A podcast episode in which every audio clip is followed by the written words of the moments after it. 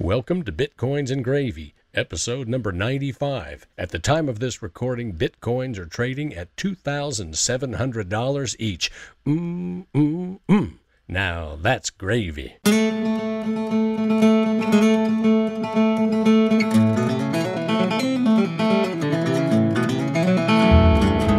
Welcome to Bitcoins and Gravy, and thanks for joining me as I podcast from Nashville, Tennessee, the Bitcoin blockchain epicenter of the South. I'm your host, John Barrett, here each week with my good old dog, Maxwell, right by my side. Say hello, Maxwell. We're two Bitcoin fanatics who love talking with people about Bitcoin and sharing what we learn with you, the listener. Longtime listeners, thank you once again for supporting the show with your tips. And new listeners, we hope you enjoy the show.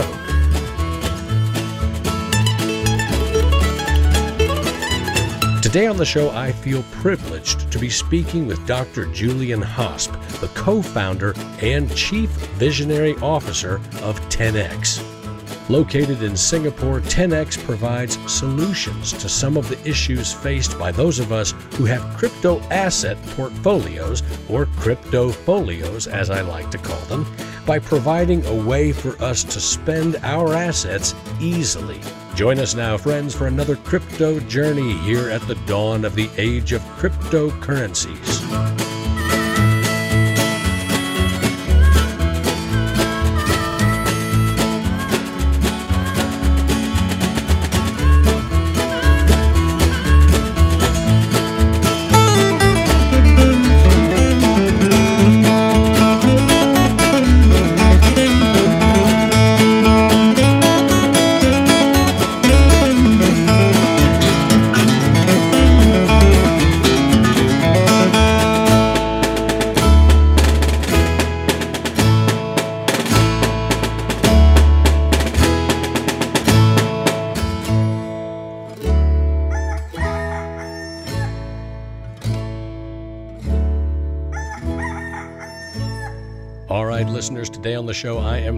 To welcome Dr. Julian Hosp. Dr. Julian Hosp wrote the white paper for 10X, and he is the Chief Visionary Officer, that's CVO, I think, for 10X.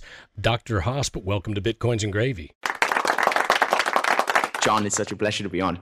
Yes, great to have you here. So, for listeners who have not been reading about 10x, uh, more exciting stuff coming. 10x is a Singaporean based company whose goal is to provide a solution to the liquidity issue by providing debit cards to users for them to be able to spend their crypto assets. And hey, Julian, this is really important to me because I have about 60 different crypto assets. And so I really love this. I've read your bio. You were a professional kite surfer in your early years. You're 30, are you 31 years old now? Is that right? Yeah, correct. Right, so you were ranked among the top 10 in the world kite surfing. You've studied medicine, um, you've worked as a trauma surgeon. Um, I mean, you've, you've done a lot, and now you're in the tech world. You're living in Singapore, and you've got 10x. Tell our listeners all about it, man. We're ready. yeah. So in 2011, when I was still working as a medical doctor, one of my patients um, that we did Hill surgery on, he told me about this great investment that he had made, and it was Bitcoin. Hmm. And so this was the very first time I heard about it. But when I looked at it, I found it really fascinating. I was very interested. But the major thing that bugged me was that there was I, I couldn't see how this would be usable. I, I thought there were too many hurdles for everyone to, to actually use this thing. And so that's why I just stayed on the sideline and, and paid attention to it. Um, I quit my medical career in 2012 and I moved to Hong Kong to become an entrepreneur because I was re- I really I was really open to all these new things. And I always kept paying attention to Bitcoin, but for me this never changed. It was always, yeah, this is a great idea, but you can't really use it in everyday life. And uh, in to- end of 2014, I met my today co-founder Toby, who I met in Bangkok, and he told me that he wants to make these bitcoins spendable, usable everywhere. And I said, hey, this would be so awesome because this is exactly the vision I have. And so in 2015, together with uh, two other co-founders, we co-founded, back then the company was called OneBit, um, because we were really focused on letting making Bitcoin spendable through a debit card. And we started working on this. And in 2016, we realized that, whoa, it's actually it's becoming more and more clear that Bitcoin might not be the dominant kind of blockchain or the, the dominant cryptocurrency. There might be others that might be big, big players. Mm-hmm. And so we said, okay, let's not grow one bit at a time anymore. Let's let's not be one bit. Let's grow 10x. Let's think 10x. And so that's why in 10x we had this big rebranding, and then we started asking ourselves these questions: How can we connect all these other assets into our system without having to develop a new tech system or without taking all the risk for our users that we have all these assets?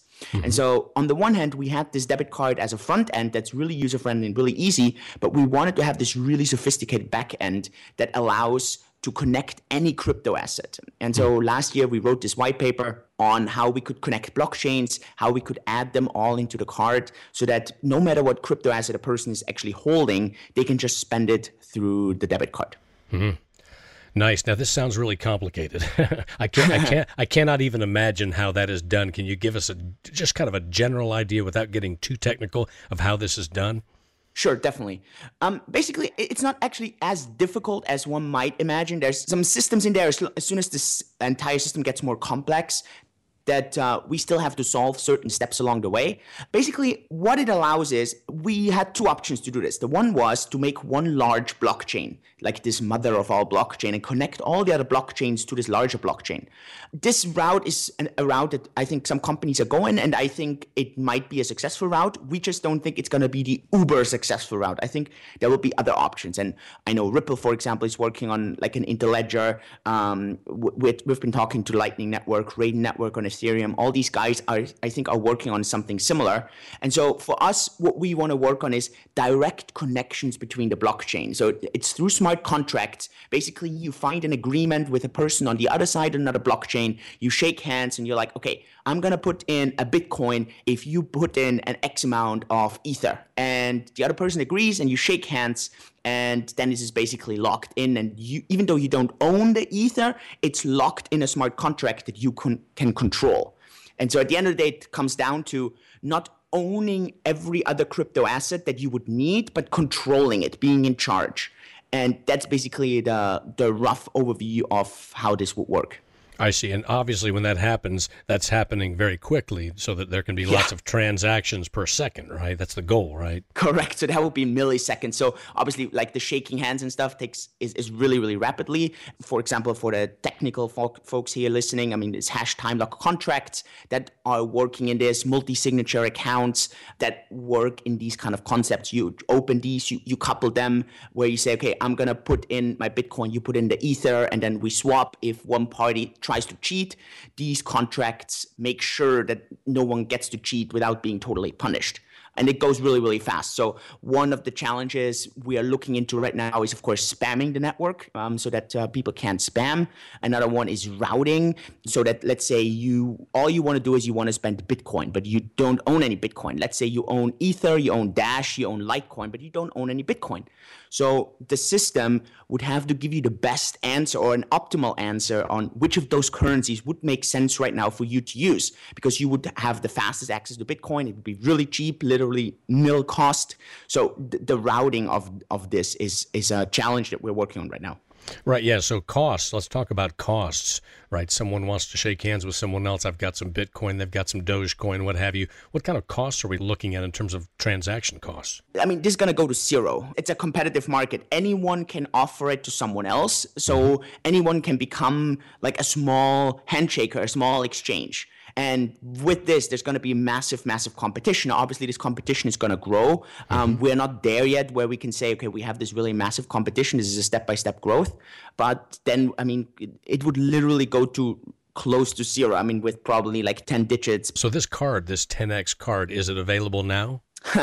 it is all around the world. The only country right now that we are excluding is the US. Um, that's not a technical reason, that's a pure legal reason. We just want to solve some legal things, especially with the US, um, to protect the rest of our users, to protect the company until we move forward and, and really offer it to the US as well. Yeah, it seems like with a lot of things, the U.S. is just kind of waiting. And, you know, when I look at the reasons why, and we don't have to get into this because it's, of course, very political in getting into economics, but, you know, the U.S. is the reserve currency of the world, and that's not always going to be that way. We know, you know, uh, those of us in the space and in the know, we know that that's not always going to be that way. I think that there are still some old dudes, some crusty old dudes in Washington who still believe that it's always going to be the you know reserve currency of the world but i think that is always a catalyst for so many of the fears that regulators have and politicians have in the united states that that power uh, you know may get taken away from them. And in fact that power is being stripped from them. So that, i think that's their reticence. I think that's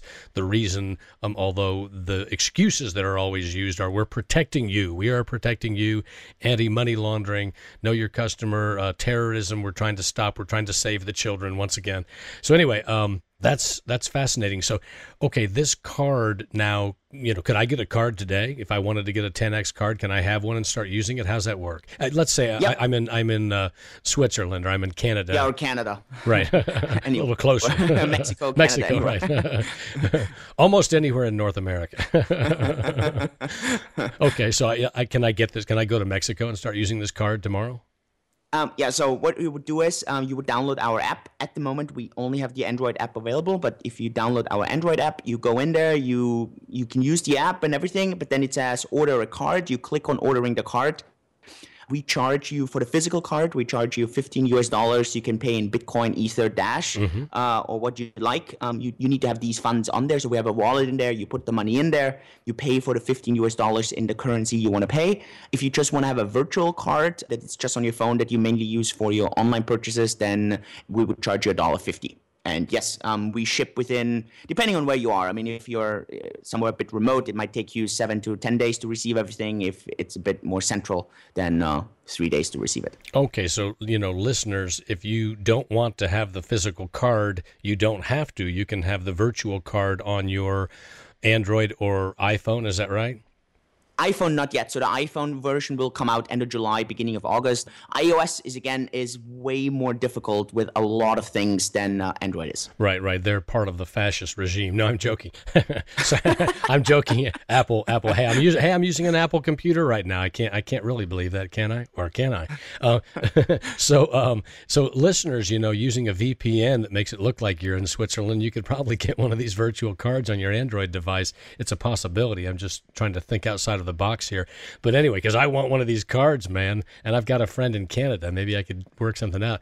So, what else? 10x is not just this card, is it? What else is 10x? Correct. So for us, the card thing, and th- I think that's what's the real strength. So the card thing is the front end for us. The mm-hmm. front end solves a problem to a lot of crypto users right now. I mean, at the moment, I don't know the exact statistic. Maybe you know it better. I think it's around five million crypto users around the world. Yeah. Um, what's your what your yeah. take, or would you have a better number? No, that's about what I hear. Yeah. Yeah. So out of these 5 million, I think most of these 5 million have the same problem. First of all, it's really difficult to buy cryptocurrencies in many parts because like exchanges are really limited. Yep. But once you actually have them, then suddenly you're kind of locked in this environment. And some people make great profits from trading. Some people, I don't know, have a good investment in something and suddenly they have all these crypto assets and they can't use them. Mm-hmm. For other people, it is they don't trust their local currency and for them it's just they want to get away from their local currency and they want to get into bitcoin or dash or any other cryptocurrency and but then they can't use it and, mm-hmm. and so the front end is just solving a very straightforward problem for these people but we believe that this front end is a race to the bottom over the next probably 10 years simply because payments are going to go cost for payments going to go to zero adoption of cryptocurrencies will grow so the question is going to be why would anyone still want to pay with a mastercard a visa card or any debit card in let's say 10 years mm. if most of the systems and that's just what we at 10x believe will have some version of a crypto connection point. Mm similar like the internet uh, i don't know 20 years ago at the beginning no one had email right. and you still had to use snail mail and then at some point today like everyone just sends emails yeah. Right. And so for us the back end that we are working on i mean none of the back end is like fully developed yet um, obviously but we're working on that. That's what we're really proud of and that's the a system called comit c-o-m-i-t mm-hmm. and it basically means there's a, a cryptographically secure network that can go cross chain, can connect any blockchain, and that basically, even if the debit card or credit card or any kind of payment service out of the fiat world goes away, it would allow to connect all these things and we could still make a very good profit out of that. And I think that's the long term, really important kind of thing to have. I see. I love it. Okay, so walk us through this. Let's say I'm in Canada right now and I have one of these cards and I'm just holding it in my hand. I just got it. And then over on, let's say, Poloniex, for instance, or on a Coinomi app on my phone, I have, let's just keep it simple, I have 10 different crypto assets. I've got Zcash, I've got Litecoin, I've got Ethereum Classic, I've got Doge, Bitcoin, and I've got 10, I've got 10 of these. And I want to somehow use your card. What's the process and what's the thing that you can tell our listeners that's going to make them feel safe about using the card? Because it sounds to me like I'm going to have to somehow get these assets over to the card, over to that app, and that represents a certain kind of risk to me that, you know, the same risk in a sense that I feel even having any crypto asset, any altcoin on Poloniex because we've seen so many yeah. bad things happen with exchanges, right? But what's my assurance? What makes me feel confident that I can somehow get these cryptos over into the card, and how do I do that?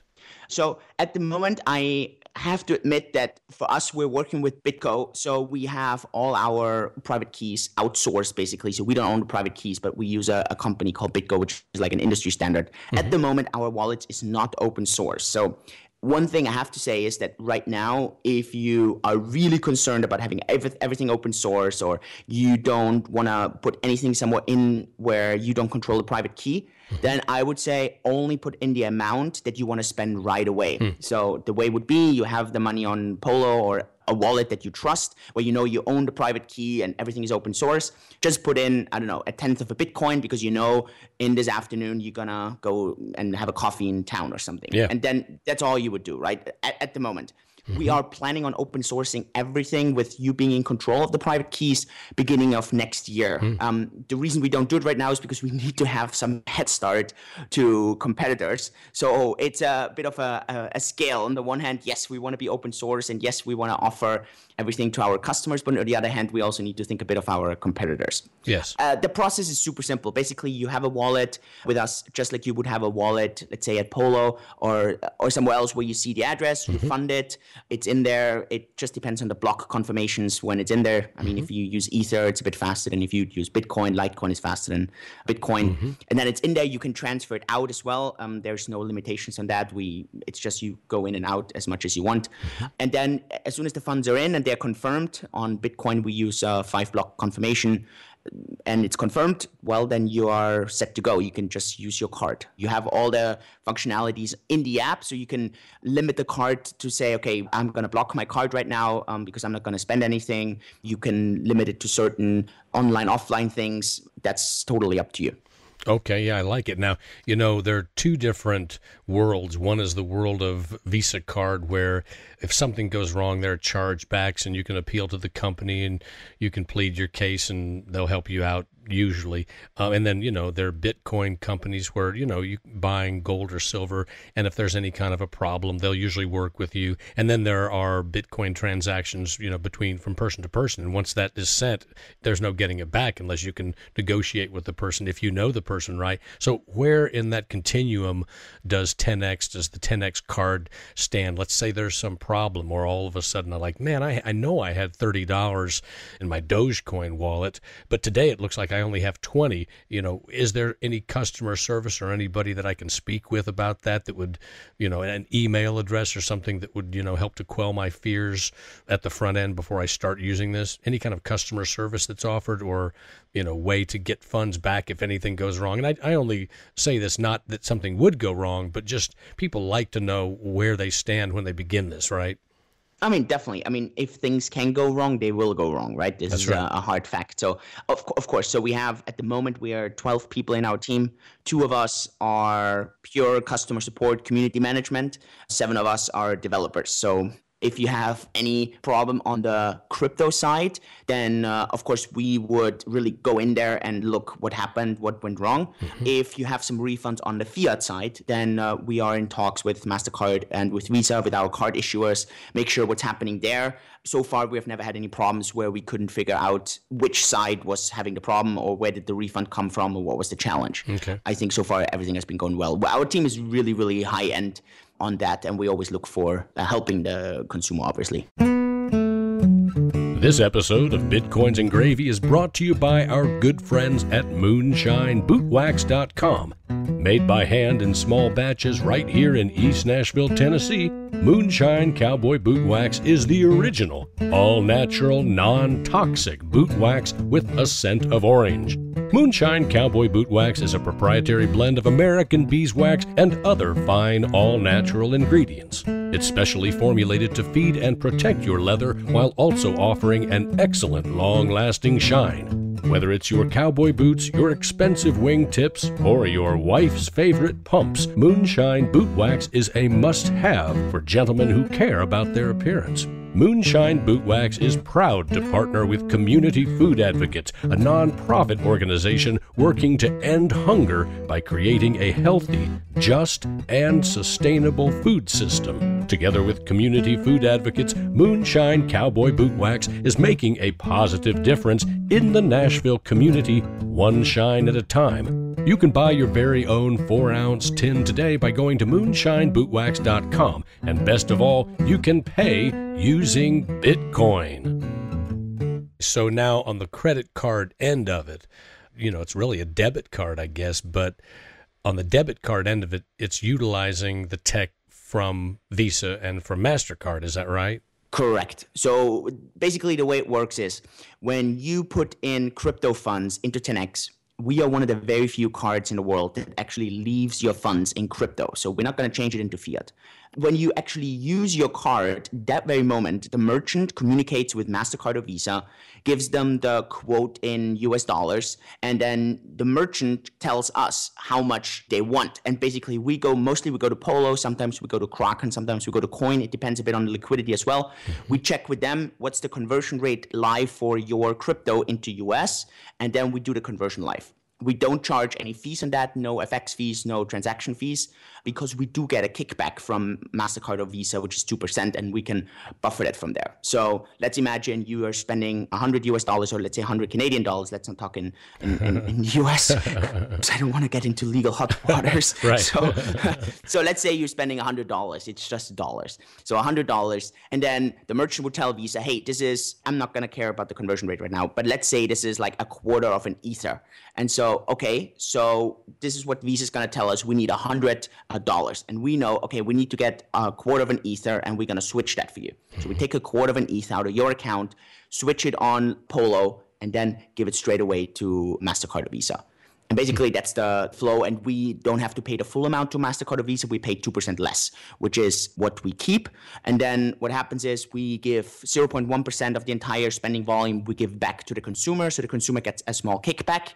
We give these in so called pay tokens, pay P A Y and another 0.5% of our entire transaction volume we spread over everyone who owns our pay tokens. Mm. So um, yeah, we really want to make people have an incentive on using our system, being part of the 10x family, and yeah, that's kind of the idea of this. I see. Nice. You know, now on the subject of taxation, which a lot of people in the Bitcoin world hate to talk about, but it you know it has to be addressed. Of course, the U.S. government right now considers cryptocurrency to be real property. Other countries are thinking of it in different ways. Of course, it's now legal tender in Japan, which is very interesting. I know that when someone holds Bitcoin, you can have a Bitcoin that you got many years ago when it was worth a dime, and today it's worth you know twenty seven hundred dollars per Bitcoin, and you know you don't have to pay any taxes on that. That Bitcoin could eventually be worth a million dollars, and you still wouldn't have to pay any taxes on it until the day that you decide to take a little bit of that Bitcoin and buy some Ethereum or to buy some Litecoin, right? Or to sell a little bit of that, you know, through Coinbase or what have you. As soon as you do that, then you have to pay currently in the US capital gains, short term or long term capital gains on real property, right? The same as you would for a stock certificate or if you had a painting or if you had a sculpture that you were selling, same thing. Also for, you know, land and real estate, I believe.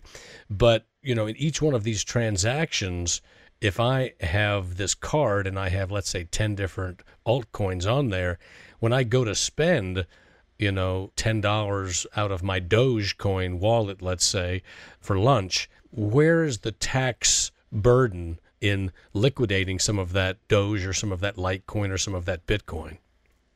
So that's a really interesting question, right? And it's really fascinating you bring it up. And I am not a legal expert and I'm not a tax expert. So, and I always say this in every webinar I give. And when this question comes up, so I always tell you assume that everything I say right now is completely wrong. And I really want to stress that. So assume everything I say right now is completely wrong because honestly, this is all I tell you right now is just what I hear from people who think they have an opinion on this. But yes. I hear this opinion quite a lot but assume everything is wrong. Mm-hmm. Now, here's a very interesting concept. Imagine you are a US citizen and you buy Canadian dollars mm-hmm. and you hold these Canadian dollars, and suddenly these Canadian dollars double in value. So you bought it when it was parity, so you invested a US dollar, you got a Canadian dollar. Mm-hmm. But now, suddenly, if, if you would, now you're not doing, but if you would switch your Canadian dollar back into US dollars, you would get two US dollars for it. So in theory, mm-hmm. you would have to pay capital gains tax on a 100% return. Yes because your Canadian dollars just doubled.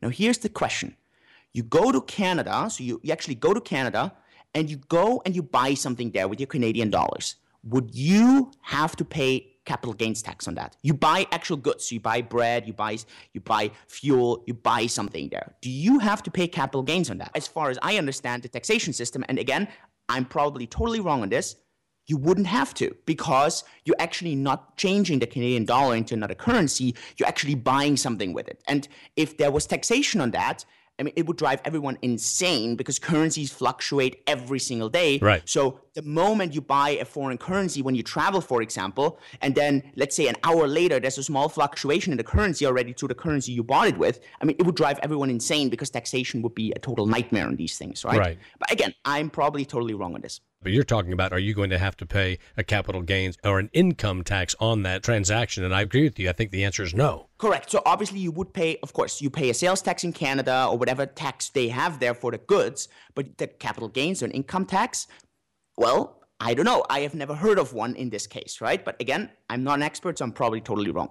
Now, here's the other question the Canadian dollar is only officially accepted in Canada. Mm-hmm. Now, suddenly we have cryptocurrencies that are accepted, well, wherever, but in theory, all around the world and beyond, in if wherever we are going as a human species. Yes, yes. So, if you buy these Bitcoin and whatever you bought it at, let's say you bought it at a thousand US a Bitcoin, and suddenly this Bitcoin goes up to two thousand seven hundred dollars. Mm-hmm. Now, if there is a way how you can use your Bitcoin directly to buy bread, to buy your fuel, to, to pay for your clothes, to pay for electricity, to pay for something, just like when you buy the Canadian dollar, why would there be a sales tax or why would there be a capital gains or income tax on it? Yeah, and, I, I agree. Yeah. So the question is can a company offer that? And as far as we have heard from many, many people looking in how our system exactly works, you as a consumer, you never spend fiat through us. All you spend is you buy Ether, you buy your Bitcoin, you buy Dogecoin, you buy whatever you own, Litecoin. And that's what you spend at the merchant. And that's what the app shows you. We don't show you how much fiat you owe us. We show you how much crypto you owe us.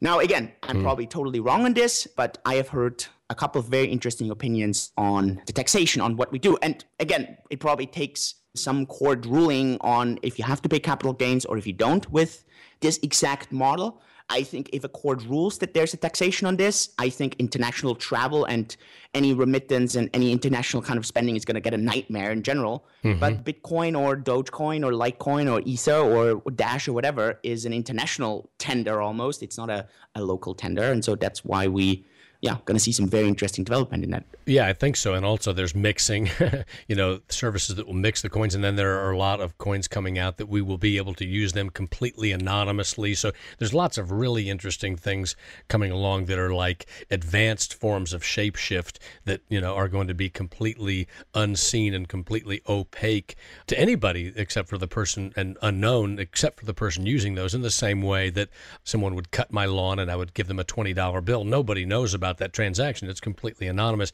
You know, in terms of the taxation, I do know that if I had a piece of land or if I had a sculpture and I traded that sculpture for somebody's painting, I'm supposed to pay taxes on that as a barter. One piece of real property for another piece of real property. I'm supposed to pay taxes on that barter. People barter things all the time. In fact, people really don't know, especially in the United States, how much of the world's economy is based on barter, right? And based on things that are not considered legal tender or fiat currency. So there's so much of the economy that's already functioning this way. And I think we're going to see much more of that. So, yeah, it is really interesting. And take something like Bitcoin and all of these other cryptocurrencies, they have no borders. And I have no idea where it's going to go. I like the idea of you said all around the world or wherever we go from here. I had this image of people spending Bitcoin on the lunar communities that will be there, I'm sure, undoubtedly one day, unless we blow ourselves up, you know. One thing, John, I want to add is, I mean, we always advise, and, and I really want to stress that, like, even though I'm telling all this story, always better safe than sorry. You know, it's not worth like money laundering, tax evasion, all these things. That's one of the worst things in the world you can do. So always be better safe than sorry. And I really want to stress that point here because I would never ever want to, just because I tell this story, have someone who gets in trouble because of listening to this. So always be better safe than sorry. I think that's so important. I agree. You know, I really always think back to Al Capone. It's like he did all of these horrible things and they tried to tie him to these murders and to this racketeering and all these horrible crimes that are obviously completely completely illegal.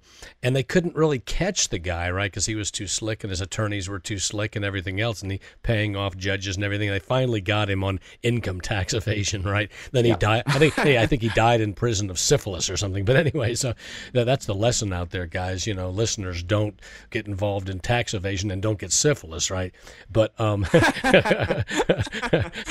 but anyway, um, so yeah, I think you've laid out really well how this card works, and um, I'm going to try to see how sneaky I can get and get a hold of one of these cards just so I can hold one in my hand because you know just having the card itself, even if I never use it for anything, I like to have these things as mementos, and I like to have these things as you know who knows, man, maybe someday this card, one of the original ones, could be worth some money 10 or 20 years from now. I like to have these collectibles in the Bitcoin world. Very exciting. I still have one of the very first ledger the Nano before it was the Nano oh, S wow. that was given to me by David Bailey of BTC Media here in Nashville. And I have some T-shirts and I have some early Bitcoin magazines. And I mean, none of it's worth anything, but you know, 50 years from now it might be. So I'm going to work on getting one of these 10x cards. And now you guys have a crowdfunding or something coming up. And I don't know if this episode, listeners, is going to come out before this event or after this event, but what is coming up here? What is it on the 24th of June this month? 24th, yeah. Let's assume it comes out afterwards um, because we have so much attention for our token sale already. Yes, so yes. even if you listen to it afterwards, I think it's totally fine. Basically, what we're doing is we really want to strengthen the community. And so, on the one hand, we want to create this pay token that I mentioned before that is a an incentive for people to actually use our card. So when you use our card, 0.1% will be kicked back to you through this pay token. We as a company, we have to buy this pay token from someone else. So we buy this from someone else in the community. It's a limited amount of pay tokens. So we can't generate them mm-hmm, anymore. Mm-hmm. So basically, we're having this token sale on June 24th. It's at 9 a.m. Eastern Standard Time. And it basically allows people to swap their ether or any other cryptocurrency into these pay tokens. Mm-hmm. Um, the reward or the incentive of holding such a pay token is that all the token holders together get 0.5%, so half a percent mm-hmm. of the entire transaction volume that goes through the 10x payment system and it gets spread out over these token holders. At the beginning, we're probably going to pay it out every day over time through the smart contracts, it should be able to be done every hour, which is mm. going to be really cool because yeah. you hold these pay tokens and every hour you get a little bit of ether. So we pay the reward in ether, you get a little bit of reward of ether into your account. Mm. Um, you can use these pay tokens obviously to spend it through our card. The pay tokens hopefully appreciate in value because we are increasing our uh, revenue with customers. We're having more and more customers, and uh, you getting the pay token as a reward when you use it yourself obviously we have to buy it from someone else so there's always a little bit of price support hopefully as, as much as we can do for our community. So we're really excited about this. Hmm. we have a lot a lot of demand and uh, we're really excited for the 24th if you listen to this before the 24th sure have a look. If you look at it afterwards we are already talking to three to four really large exchanges all around the world that have shown interest to list our tokens there. So you might want to get it. We're going to have wallets where you can hold this. Um, and then, of course, order our card and try everything out yourself and make any of your crypto assets spendable instantly. Nice. And you said there are going to be a limited number of these tokens. Is that right? How many? Correct. Um, so we can't define the number right now because it depends on the bonus that people get on the time frame. Okay. Now the maximum amount. So let's say everyone gets the maximum bonus, which is what we assume, but of course no one can predict the future. It would be 165 million of the tokens. Okay. Okay. Sounds and good. that's the cap. They, they can't be created afterwards. It just depends on what's the bonus of the people. There's a bonus system during the, the token swap. So um, yeah. Okay, yeah, that's Saturday the 24th. So I'm excited. I'm going to actually try to get some of these tokens, man. Listeners, you've been listening to Dr. Julian Hosp, who is the Chief Visionary Officer and the author of the white paper for 10X. Dr. Hosp, or I can call you Julian, right? Please call me Julian. Dr. Hosp, I always feel like I have this white coat on and I'm still dealing with patients. So I'm Julian. Nice. Hey, hey, Julian, thank you so much for joining me today on Bitcoins and Gravy and all the best to you. And I hope to uh, hook up with you here sometime in the future. Hey, have a really nice day or nice evening and uh, we stay in touch. Okay, you too. Thanks, man. Bye. Cheers. Bye bye.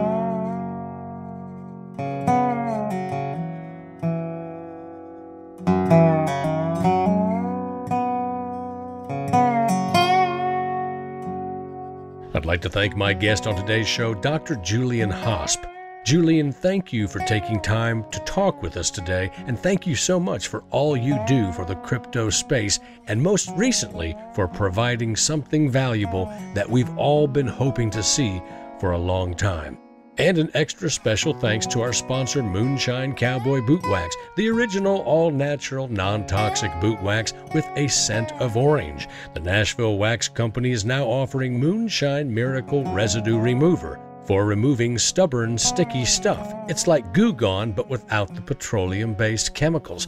All Moonshine products are 100% natural and are available at 15 different fine retail outlets in the Nashville area, including the Country Music Hall of Fame store in the elegant Omni Hotel. To order a tin of Moonshine Boot Wax or a 4 ounce bottle of Moonshine Miracle Residue Remover, stay where you are. That's right, without even getting up out of your chair, just go to moonshinebootwax.com. Use your credit card or your debit card, or better yet, pay the modern way with Bitcoin. That's right, Bitcoin, the modern way to pay at moonshinebootwax.com. And finally, I'd like to thank my loyal listeners. That's you for tuning in and for giving me such great feedback about the show. Your comments in the show notes are always appreciated, as are the tips that you send to my Bitcoin wallet. Listen, I'm a hard-working guy with two jobs and without a lot of money, so every little bit counts. Even a 50 cent tip or a dollar tip sent to my wallet goes a long way to making me feel that doing this podcast on a volunteer basis is worth it. It also helps keep the lights on and coffee in the kettle. Signing off now from Nashville, Tennessee, the Bitcoin blockchain epicenter of the South. I'm John Barrett, the host of Bitcoins and Gravy, here each week with my trusty dog Maxwell right by my side. Say goodbye, Maxwell. Until next week, friends, remember that the only thing necessary for the triumph of evil is for good men and women to do nothing. So do something that you love and that helps other people, and be proud of it. Have a great week, everyone.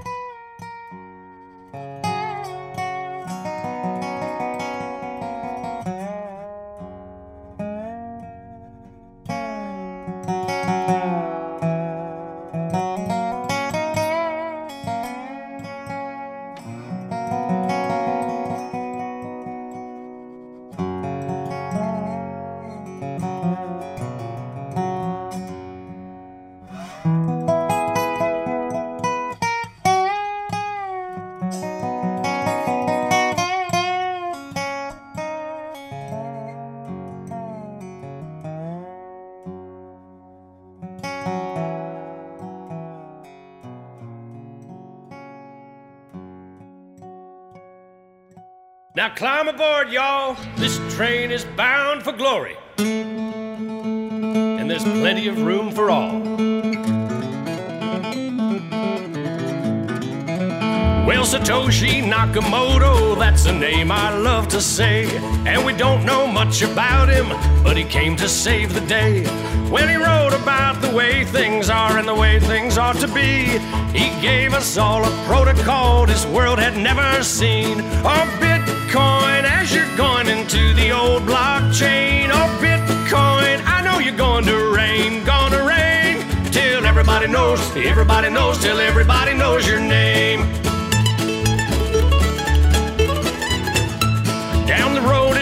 Told about the death of old Mount Gox, about traders trading altar coins and miners mining blocks. But them good old boys back in Illinois and on down through Tennessee, see, they don't care to be a millionaire, they're just wanting to be free. Our Bitcoin as you're going into the old blockchain. Our Bitcoin, I know you're going to reign, gonna reign. Till everybody knows, everybody knows, till everybody knows your name.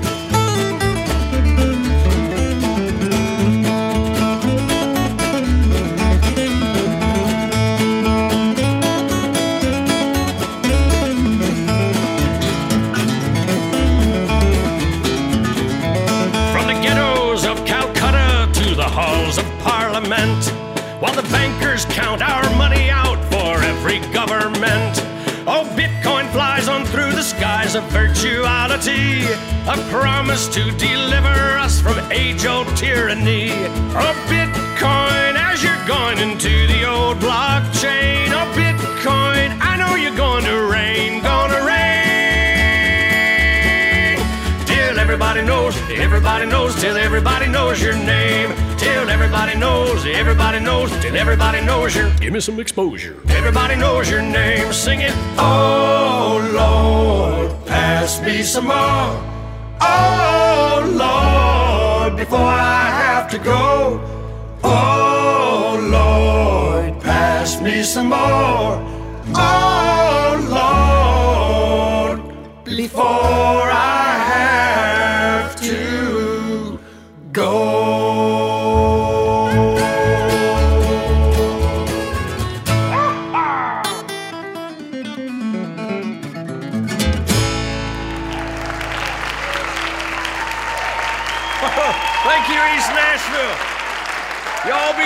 Each other out there, you hear? Are you located in Nashville? I'm in Nashville, Tennessee. Yeah. no way. I went to high school in Nashville. I was in Nashville Christian School. You're yeah. kidding. That's crazy. Wow. for four years. Yeah, it was a really great time. I'll be there in uh, end of August uh, or the 21st because you guys gonna have solar eclipse, and I'm gonna go and see all my friends and family, and I'm gonna combine it with a solar eclipse. Oh, wow. Yeah, that's really cool. I forgot about that. That's near my brother in law's birthday. You still have family or friends here, I assume, right? yeah, a lot. Yeah. Wow, wow, that is really cool. I had no idea. Yeah, you know, John Riggins with BTC Media, who's in China now, uh, stationed there. He's living there. Um, he's the one that introduced me to you Yeah. and told me about 10x, and so that was a great introduction by way of BTC Media. Um, yeah, thanks a million, man. I really appreciate your time. John, you too. Would really love to see you at one point, invite you for a beer or something, and uh, catch up. Hey, have a nice evening there in Nashville, and um, yeah, let me know when the episode comes out. I'd definitely love to share it with my entire network as well, and um, yeah, the entire community. Um, yeah, we have a lot of people who are behind us. So I will definitely let you know the day before the episode comes out. cool. Sounds really great. Cheers. Bye bye. Bye. Here's the thing I want to shift the conversation slightly because I think it's wrong to think about cryptocurrencies displacing fiat or measuring cryptocurrencies against the fiat they displace. That, Okay. I think, is not the right way to look at it, any more than we would look at the internet and say, well, how many phone lines and fax machines has the internet displaced? Well, it hasn't really displaced them. What it did was it rendered the entire paradigm obsolete and made the very measurement of internet in terms of phone lines and fax ludicrous and irrelevant. And so the question is, when do we start measuring Bitcoin not in terms of it being worth $450, but in terms of one Bitcoin being worth one Bitcoin, and in terms of Bitcoin not displacing economic activity in fiat, but essentially enabling completely new models of economic activity that have nothing to do with the old paradigm and cannot even be measured in terms of the old paradigm? We're currently measuring cryptocurrencies in terms of the old paradigm because that's the context we have. And that's a bit like saying that the total value of the internet is the number of the users times how much they're paying for their DSL and cable modem connections, or how many bricks and mortar stores it's replaced. And again, that's completely missing the point. It enables entirely new ways of communicating. Well, Bitcoin enables entirely new ways of economic transactions and economic activity. So, from that perspective, I think it's wrong to look at whether a nation or a significant percentage of population have adopted Bitcoin. Let's look more at the possibility of having the first transnational community of economic activity on the internet that is independent of nation states and that exhibits elements of sovereignty through financial purchasing power on its own without the use of a sovereign currency.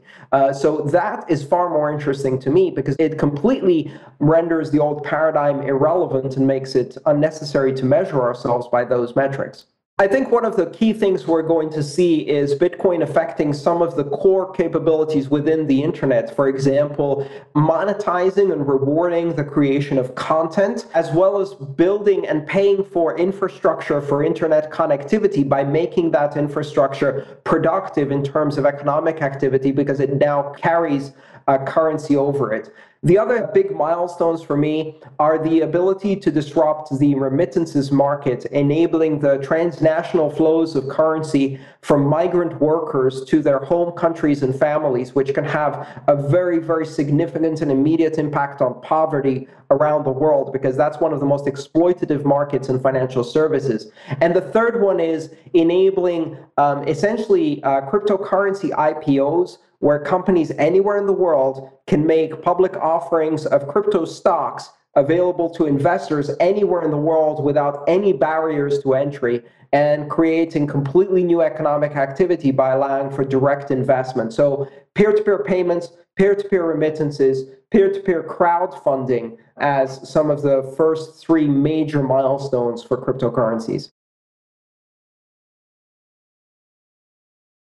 Whoa, whoa, whoa, whoa, whoa, whoa, whoa, whoa, whoa, whoa.